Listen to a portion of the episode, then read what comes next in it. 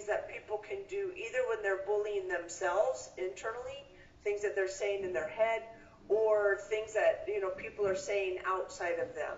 My belief is is that the reason the external bully is so so detrimental is because the internal bully is so loud.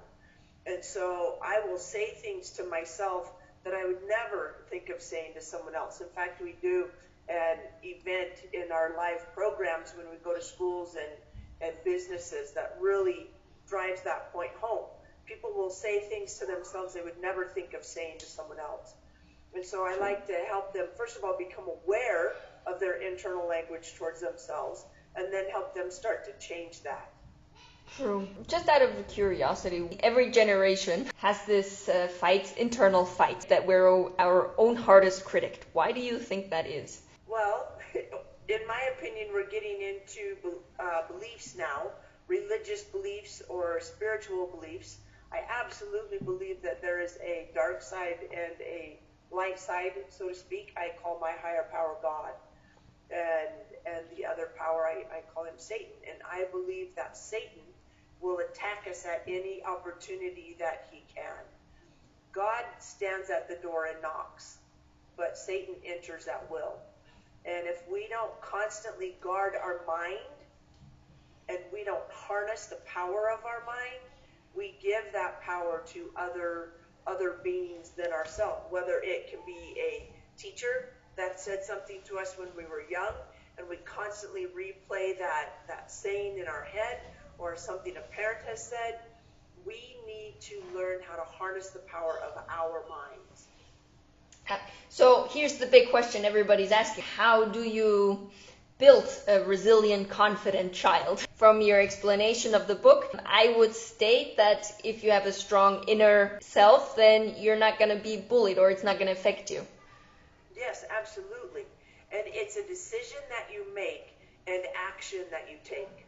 And I remember watching the, the day very, very clearly when this thought started formulating in my head. I'd been a teacher for maybe six months, and I was standing at the door of my classroom welcoming my students in. And there was a student walking down the hallway. We'll call him Timmy. And Timmy, um, another student said something to Timmy. And in my opinion, it wasn't that bad. You know, he called him a name. Well, Timmy came on into my classroom. I'm like, hey, bud, how you doing? And he was totally torn up. He was upset. He was crying. And so I, I worked with him for a while, and I thought, wow, that's that, that really bothered him. Something that didn't seem very severe to me really bothered this kid. Yeah. And so I, I gave him as much support as I could. And then later on in the day, later on that afternoon, again, I'm standing at the door welcoming in students. And, and another student was walking down the hallway, and we'll call this student Jacob. And Jacob was, in my opinion, verbally berated by another student. I mean, it was, in my opinion, horrendous. And Jacob comes into my classroom, and I'm like, hey, man, you okay? He's like, oh, yeah, that guy's just an idiot. The first time I started going, wait a minute, what was the difference between these two students? Yeah. One student was horrendously, in my opinion, horrendously attacked. The other student, you know, not so much so. What was the difference? And that started my research and my my insight and my discovery into what the difference was. Why some people can get bullied and it can devastate, and other students or people, it doesn't affect at all. And I found out that it was that personal value, that belief in self.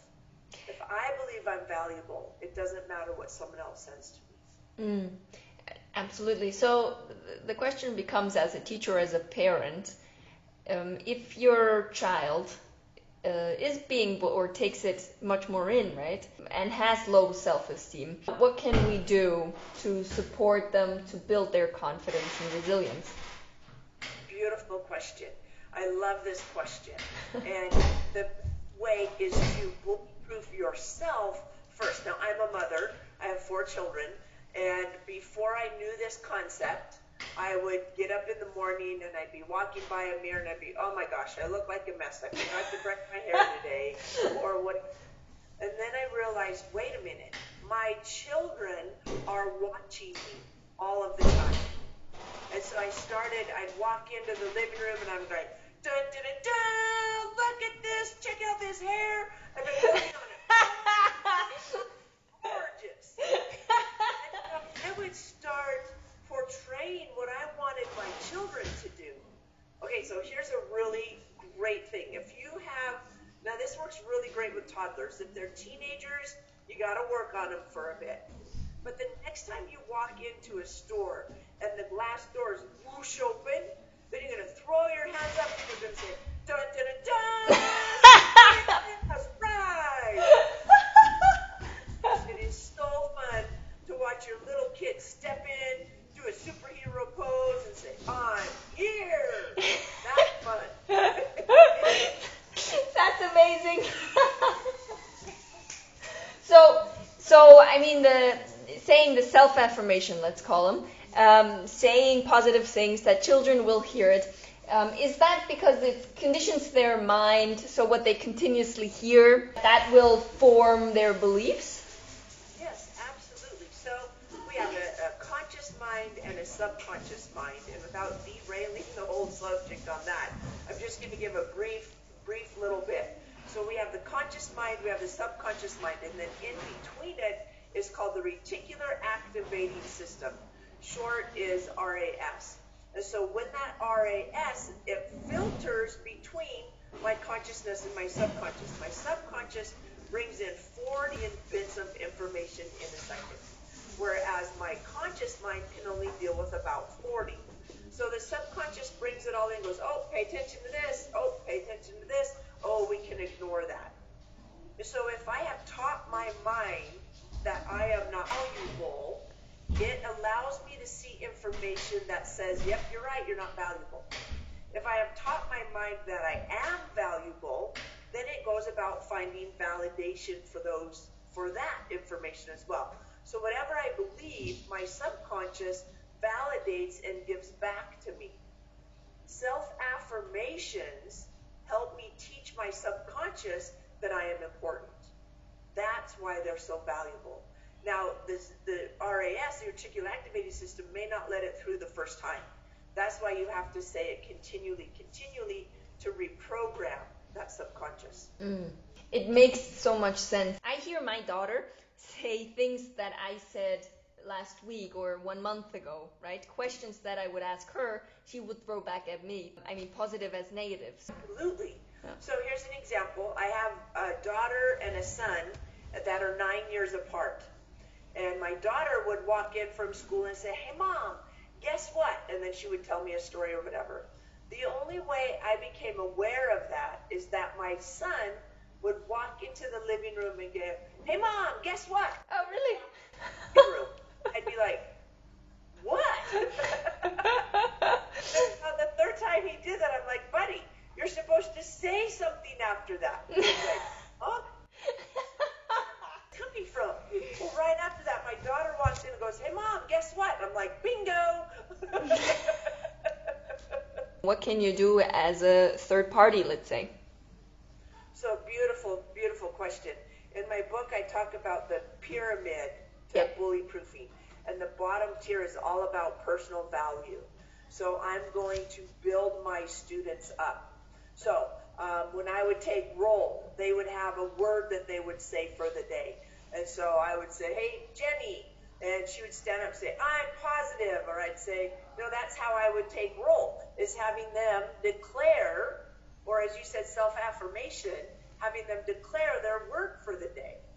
And so they would pick things like strong and smart and, and intelligent and, and a good decision maker. So things like that. So I'd call their name and that's what would be how they would answer instead of just the typical here. And, and other things. So in there, when I was a P E teacher, I taught driver's ed, I taught uh, health sciences, I taught a bunch of different subjects. But it would be the same thing. I, you would constantly say things like, hey, wow, that's that's a really good good job. What do you think about it? Because if, if I have decided that I don't like myself and that I'm stupid and there's nothing you can say that will make a difference, I have to make a new decision. I have to start deciding that I'm smart. And so as a teacher, I, I started with that, wow, you're really smart. why do you think you're so smart? Or what makes you so smart? Then that student has to start searching their files for validation of why they're smart. So should we continuously tell how great they are? Where do you put it to the reality of doing a, a okay job and a very good job? Beautiful question. And if you, so as a parent, and I'm trying to teach my son how to mow the lawn. Let's use that for an example. Okay. And first time he's mowed the lawn, and I go out and it's a wreck. Right? The, the line's all crooked and he's missing. I'm like, buddy, I am so proud of you for getting up and having the courage to try this for your first time. Fabulous first time job. Yeah. Now let's correct it a little bit. What do you think could look better with the yard? Mm-hmm. I constantly ask questions because they know the answer. My students, you know, my students were high school students. They were more adept at this than some students. They were, I taught at an alternative high for sixteen of my seventeen years of teaching. And my students had learned how to manipulate very, very well. They'd learned how to manipulate the system. They'd learned how to manipulate, you know, and it wasn't that they meant to manipulate, it was a survival technique for them. Yeah. I remember very specifically, a student and I were having a conversation and I had given him back his paper and I said, this sucks, you need to redo this. And he gets upset, he's like, well, well, what do you mean it sucks? And I said, you didn't even spell your name right on the paper. And I'm not, I'm not gonna accept this. Well, other teachers would, they give me points, and I'm like, well, that's okay. You can do better than this. You're better than this. Knock this off. And at first it was a big struggle, but by the end of the school year, he came to me and he said, Jeannie, you were the best teacher I've ever had because you pushed me. Yeah. And you didn't accept mediocrity. Yeah. That's what leaders do, right? Right. As a parent, when you, it's not just about praising your child or praising your student or praising your friend, it's about reality and getting them to know that, hey, you know what? Those pants don't look great on you. Maybe you should pick a different pair. It's absolutely okay to say that. It's also okay to say, hey, in my opinion, you might want to wear the green instead of the red. It's okay to do that. When we do that, we're more trustworthy. Yeah. Absolutely. Being real, right? Not always being just friendly, because it's the same with friends, right? When they're always polite, but you never really know when are they honest with you. Right. And that's right. What we so role model. Mm. We're so afraid. Our, our culture has created the fear in people to say what they're thinking and feeling, because they're afraid of offending somebody. They're afraid of being sued. They're afraid of being attacked, whatever it is. And so we have a majority of good people that are afraid to say something. My belief is hurt people hurt people. Mm-hmm. And so if someone is lashing out and calling you names and yelling and screaming at you, it's not about you, it's about them and their pain. And so if I can look at that person and go, wow, you must be having a really bad day, how can I help?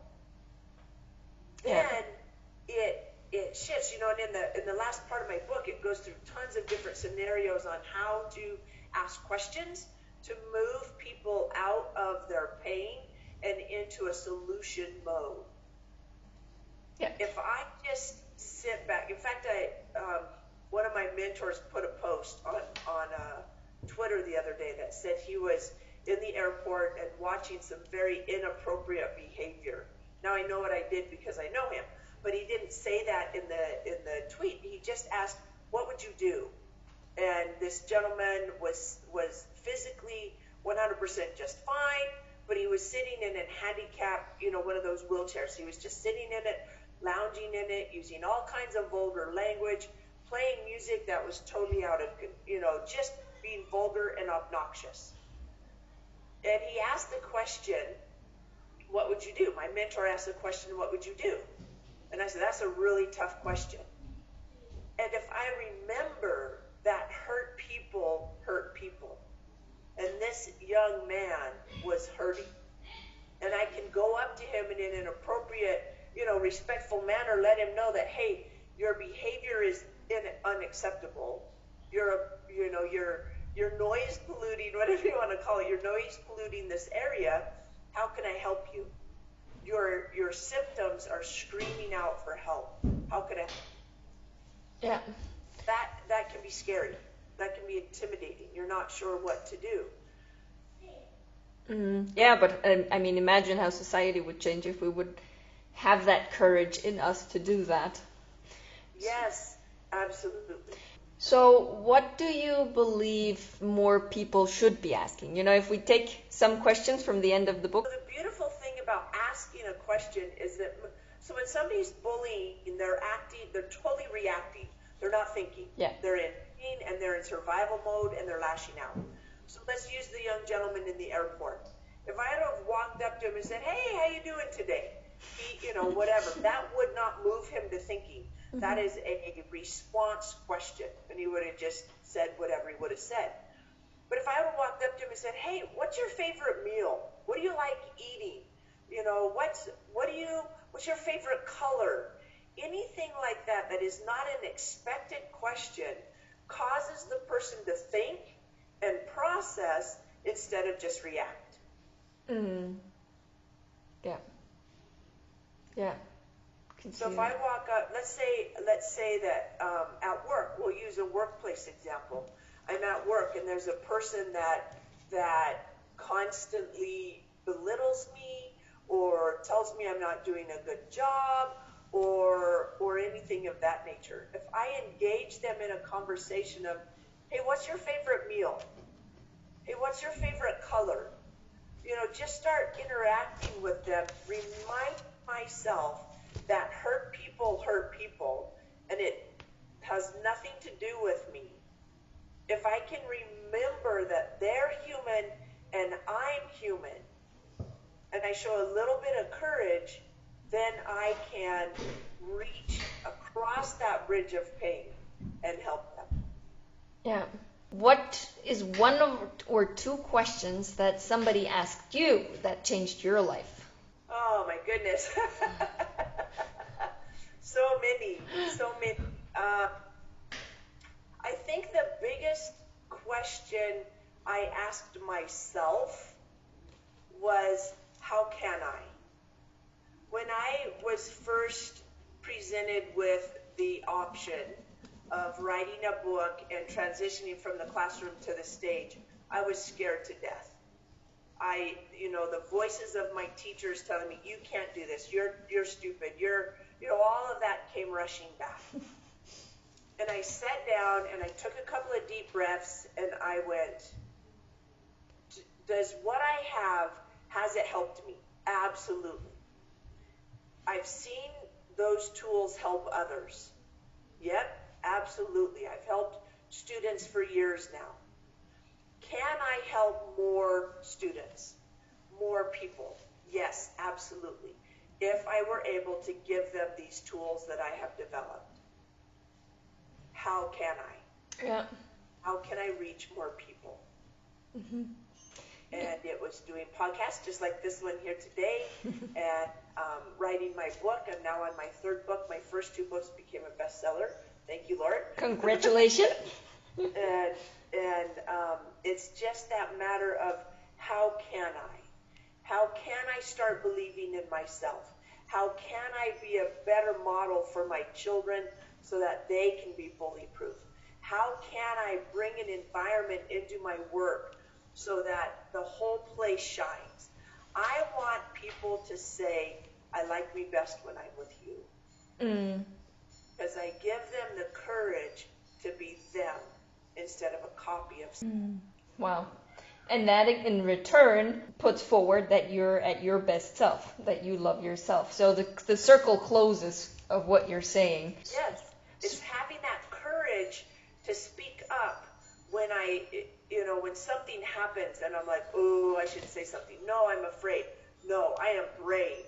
I act with boldness and courage.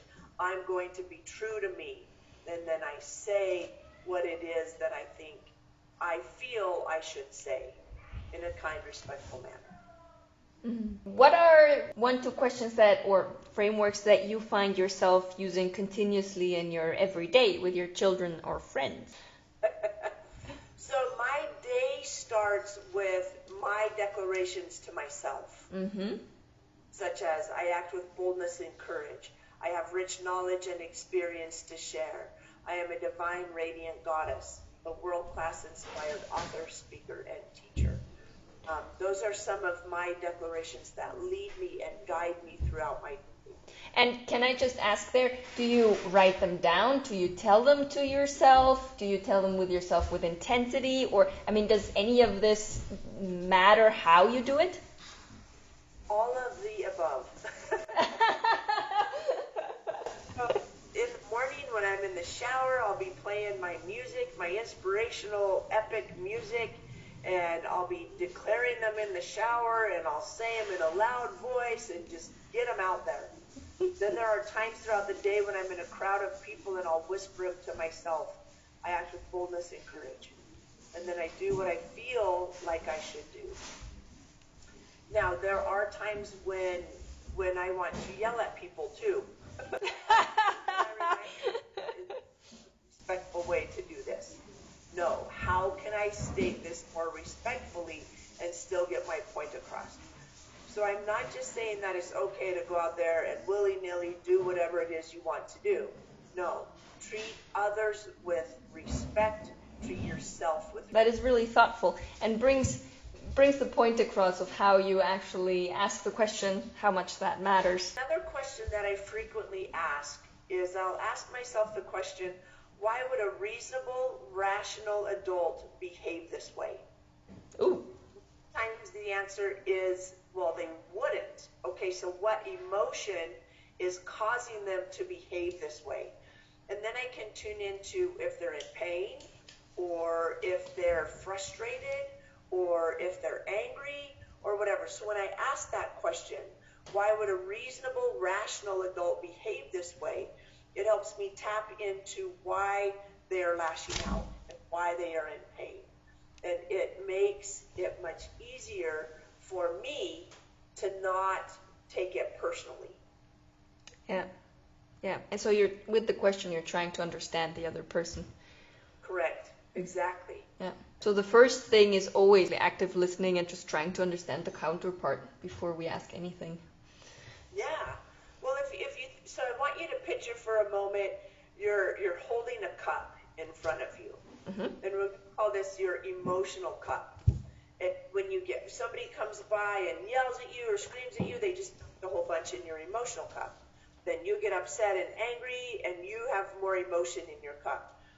Most people walk around with an emotional cup that is filled clear to the brim. the brim. And so any little stressor causes their emotional cup to overflow. And the way it overflows comes out usually ugly and on other people. And they spew hatred and anger and frustration all on other people. Well, in the process of spewing that out, they get a little bit of space in their emotional cup and they feel better. The problem is, is that they just filled everybody else's cup around them. And now those people go and dump their cup on someone else, and it just continues, and it gets worse and worse. Yeah. Yeah. If you learn how to manage your emotions properly, and you unload on paper instead of people, then we don't have those ugly blow-ups that we see. I like that picture, having an emotional cup. We'll keep that one. Can we go back to if you're in front of a child, right? So I'm picturing being with my child, or um, and either they're on the side of being bullied, or uh, they're on the side of being a bully, and they're just in a, in a, in a bad state, right? They're they're hurt, um, or they're upset. How do you what do you do in that exact moment? Beautiful. So let's say Sally comes home and says, "Mama, so and so called me, blah blah blah," and they say all these words. Yeah. I look at little Sally and I say, ah, Sally, aren't you glad I don't believe that? That's unexpected. Yeah, it is. And it's the most powerful thing you will ever use for your children. I learned this from Jim Fay of Love and Logic, who lives in Colorado.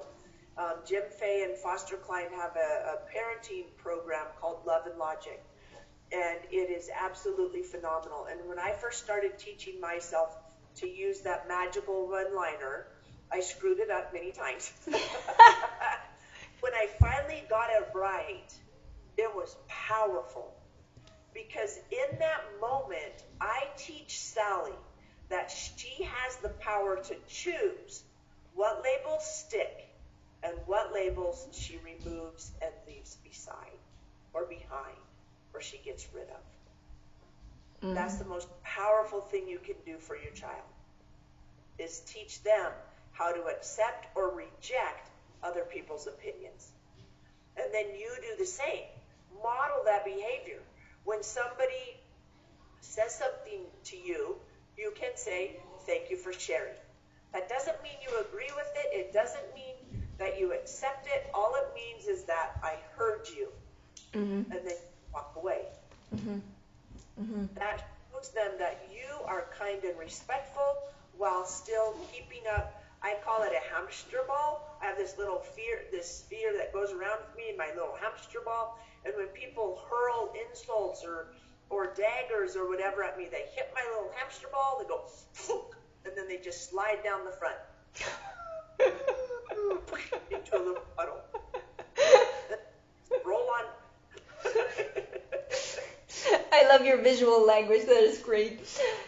Okay, so so if we say now we're on the bully side, what do you do when you you are parents of a bully? Beautiful. If my child is bullying, it's because my child is hurting. Yeah. And I'll, I'll go from, I'm going to go from the perspective of the teacher, because a, a, a parent who has a bully doesn't always see it, because that child is learning that behavior at home. Mm-hmm. However, as a teacher, I have access and I can see things that maybe parents may not see. Yeah. And so when I see a child bullying another one on the playground, I know that bully is in pain. And then the next day at lunch, I'll go sit by that kid and say, hey, what's going on? What's happening? And just ask them questions. Hey, hey, how are things at home? Or how are your grades going? Or, you know, in my, my case, it would be most of the time a student would have a court case coming up or a family visit coming up or something like that. Or they, you know, he was on med management. Our kids were in such a high risk factor, you know, such a high risk group, that there was always something going on with that kid. And by me reaching out to them, it gave them a way to dump their emotional cup appropriately, instead of lashing out at others. And and so if you if or you know if you do see that, if if you have concerns that your child may be a bully, I'm going to give you a very, very powerful tool right now that you can do with them. Mm-hmm. Remember earlier when I talked about I unload on paper, not people? Yeah. So anytime I feel like my emotional cup is getting full, or I start feeling like I have emotions stored up, I pull out a piece of paper. Okay, in fact, I do this almost daily. Right? So I pull out a piece of paper and I divide it right down the middle. And on the left-hand side of that paper, I write, write everything that I want left behind, or I want left out of my life. And I write, I feel frustrated because, I feel angry because, I feel hurt because. So whatever it is, and I just write, write, write. I don't worry about spelling. I don't worry about punctuation. I don't worry about if anybody can even read it. I just get, get a hold of that emotion and get it out of me. It comes from my mind. It comes from my heart, out my arm, and down onto the paper. Yeah. And so I get all of those emotions out. I feel angry, hurt, sad, frustrated because. Write it all out. Then I take that and I tear it off of the piece of paper. And then my favorite is I go burn it off my back porch. Read it, you can whatever, but you're going to get it away from you. So you're going to get a hold of your emotions, and you're going to get them up and out of you and then away from you. I like to burn it. But it, you can shred it, you can throw it away. Then on the right-hand side, because this is the right way to do it, I write, I feel blessed because, I feel happy because, I feel excited yeah. because, I am so, you know, stoked, whatever your words are. Yeah. And then the right side, I keep, and I read. And I keep it for a whole week. And usually at the end of the week, I have seven papers. And then I file those seven papers away, and I start all over again. That's a beautiful, that's a great habit. I mean, also because if you look back then on the year, you will also see maybe all of the memories that you wrote down, right, that you would have forgotten, and you would focus more on the really nice memories you had than on the negative ones. So that's a... I have just a, a cheap spiral-bound journal that I can get. Here I get them at Walmart. I'm not sure where you guys would get them, but it's just spiral-bound. The pages tear out really easy, yeah. and it's black, and that's for my left-hand side of my paper. Okay. Then I have a nice bound journal um, that is usually a bright color or really fancy, and that's for all that I feel happy because that's for the right side of the paper. So I have these two journals because I got so many little pieces of paper all over in my folder that I just started doing a journal. Jeannie, I can't believe it. It happened. The time is already over. See, that's what I meant. You could just keep on, keep on going. Tell the listeners, yeah. where can they go? What should they look at? So we have um, Facebook. I've started doing mentoring moments almost daily on Facebook. Um, I also have a YouTube channel that they can look at. The neat thing about my name, Jeannie Cisco-Meth, is that if you if you Google Jeannie Cisco-Meth or just Cisco-Meth, and it's spelled like computers and drugs, pull that together, you will find me. Um, Jeannie, I wanted to thank you again for the great advice you gave today. Absolutely. Thank you. It's been an absolute pleasure. Yeah. If I can teach my kids proper